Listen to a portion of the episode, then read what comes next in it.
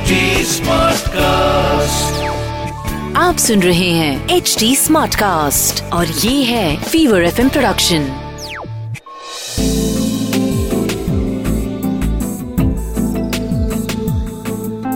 एक अधूरी कहानी।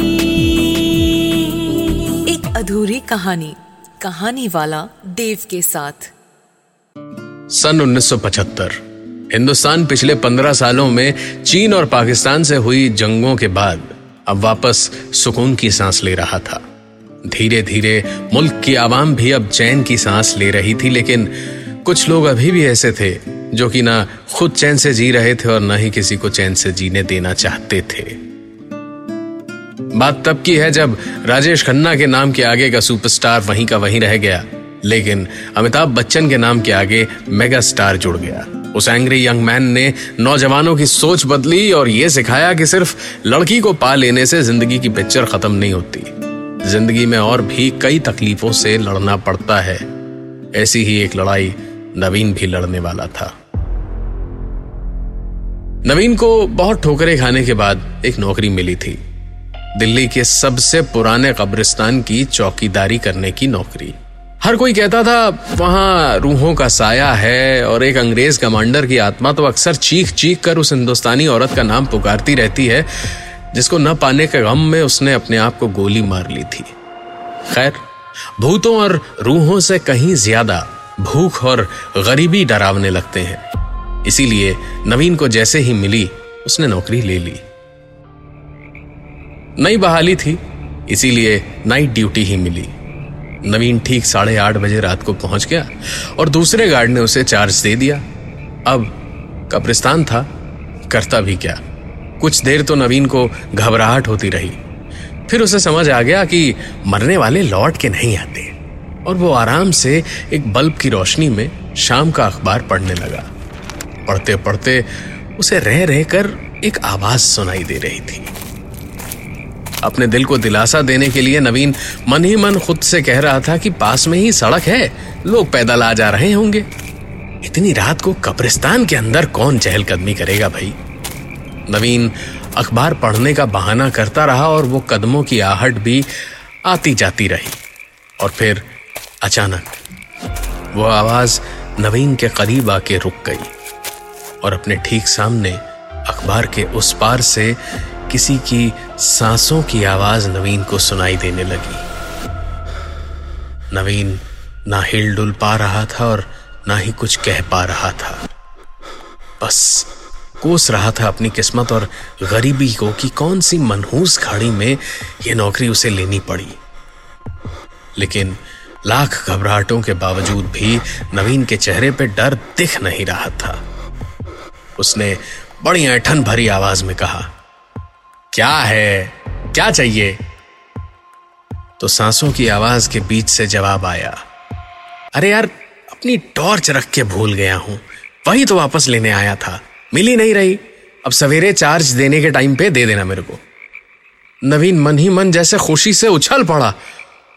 वो भूत भूत नहीं, बल्कि रमेश था। थोड़ी देर पहले इसी से तो चार्ज लिया था नवीन ने। नवीन ने अखबार अपने पसीने से लथपथ चेहरे के सामने से हटाया तो देखा सामने कोई भी नहीं था। और कदमों की आवाज़ अब दूर जा रही थी। और अब दूर से रमेश उसकी ओर आता हुआ दिख रहा था। नवीन पत्थर जैसा वहीं जड़ हो गया। रमेश आया और इधर उधर कुछ ढूँढने लगा। नवीन कुछ पल उसे घूरता रहा और फिर घूंट निगल के बोला टॉर्च ढूंढ रहे हो क्या?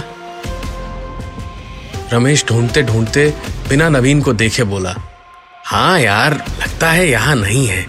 अपनी टॉर्च दे जरा, मैं जानता हूँ शायद मैंने कहाँ रखी है। नवीन ने डरते डरते अपनी टॉर्च उसे दी और रमेश उसकी टॉर्च ले जाते जाते बोला, अभी नए हो, मेरे पीछे मत आना, यहीं बैठो, मैं आता हूँ। नवीन डर के मारे वैसे तो हिल भी नहीं पा रहा था। लेकिन इंसान को जो करने से मना किया जाए, वो वो ही करना चाहता है। नवीन भी झक मार के रमेश के पीछे चल पड़ा।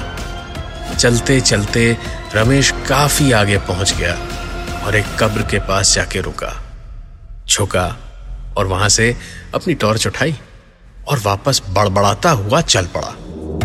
नवीन भी भागा वापस अपनी कुर्सी की ओर और, और रमेश आ पाए इसके पहले ही पहुँच के बैठ गया। रमेश आया और नवीन से कुछ कहे बगैर खींच के एक थप्पड़ उसे मारा और बोला नया है तू जो मना करूँ वो करियो मती वरना अगली बार ना मेरी टॉर्च की जगह वहाँ तेरा कुछ पड़ा होगा समझा? कब्रस्तान है यो पार्क ना है। रमेश तो जली कटी सुना के थप्पड़ मार के चला गया। लेकिन सारी रात रह रह कर किसी के टहलने की आवाज़ आती रही। और नवीन ड्यूटी के पहले ही दिन एक बहुत मुश्किल सबक सीख चुका था। अगली सुबह रमेश आया। बहुत डरा हुआ दिख रहा था। थोड़ा परेशान भी था। नवीन ने उसके बिना कुछ बोले ही साइन किया और जाने को हुआ कि पीछे से रमेश ने बोला, भाई, तेरी टॉर्च मुझे दे जाएगा? मैं जानता हूँ मेरी टॉर्च कहाँ है, लेकिन लाने की हिम्मत नहीं है मेरी। नवीन का चेहरा डर के मारे सूख गया ये सब सुन के। वो पलटा और बोला मतलब तू रात को टॉर्च लेने नहीं आया था? तूने मुझे थप्पड़ नहीं मारा? रमेश ने जवाब दिया, अबे मैं मक्खी तक नहीं मार सकता। तुझे जिसने थप्पड़ मारा था ना उसी की कब्र के ऊपर मेरी टॉर्च रखी है और उसी के डर से मैं अंदर नहीं जा रहा। ये सब सुनकर नवीन को हँसी भी आ रही थी और डर भी लग रहा था। कुछ सोचा और फिर बोला अच्छा तू रुक, मैं लेके आता हूँ। और इतना कह के नवीन टॉर्च लेने कब्रिस्तान के अंदर दौड़ पड़ा और रमेश बस पीछे से उसे रोकने के लिए आवाज़ें लगाता रहा। भाई, मत जा! भाई भाई, छोड़ दे। भाई, नहीं ले लूँगा भाई, तनख्वाह आएगी तो नहीं ले लूँगा। भाई, छोड़ दे, अंदर मत जा भाई। नवीन का खून अब उसकी रगों में डबल तेज़ी से दौड़ रहा था। वो उसी कब्र के पास पहुँचा और देखा, टॉर्च सामने रखी थी। नवीन ने टॉर्च उठाई और जैसे ही वापस जाने को पलटा तो देखा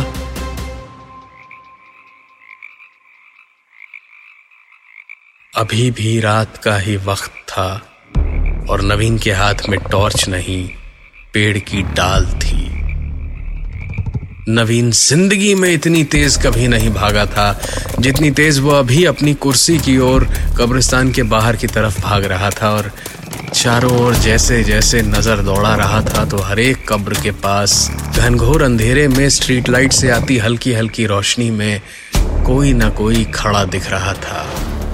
कोई रो रहा था, कोई चीख रहा था, कोई हंस रहा था और नवीन बस भाग रहा था और भागते भागते जब वो कब्रिस्तान के बाहर वापस अपनी सीट पे पहुँचा तो देखा रात का वक्त अभी भी था।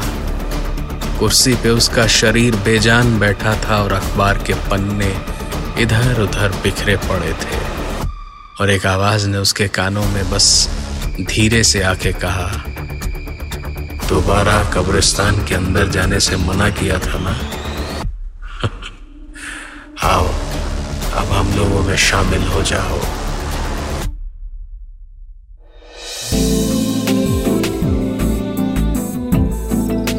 आप सुन रहे थे एक अधूरी कहानी। कहानी वाला देव के साथ प्रेजेंटेड बाय फीवर नेटवर्क आप सुन रहे हैं एच डी स्मार्ट कास्ट और ये था fever FM production H smart cast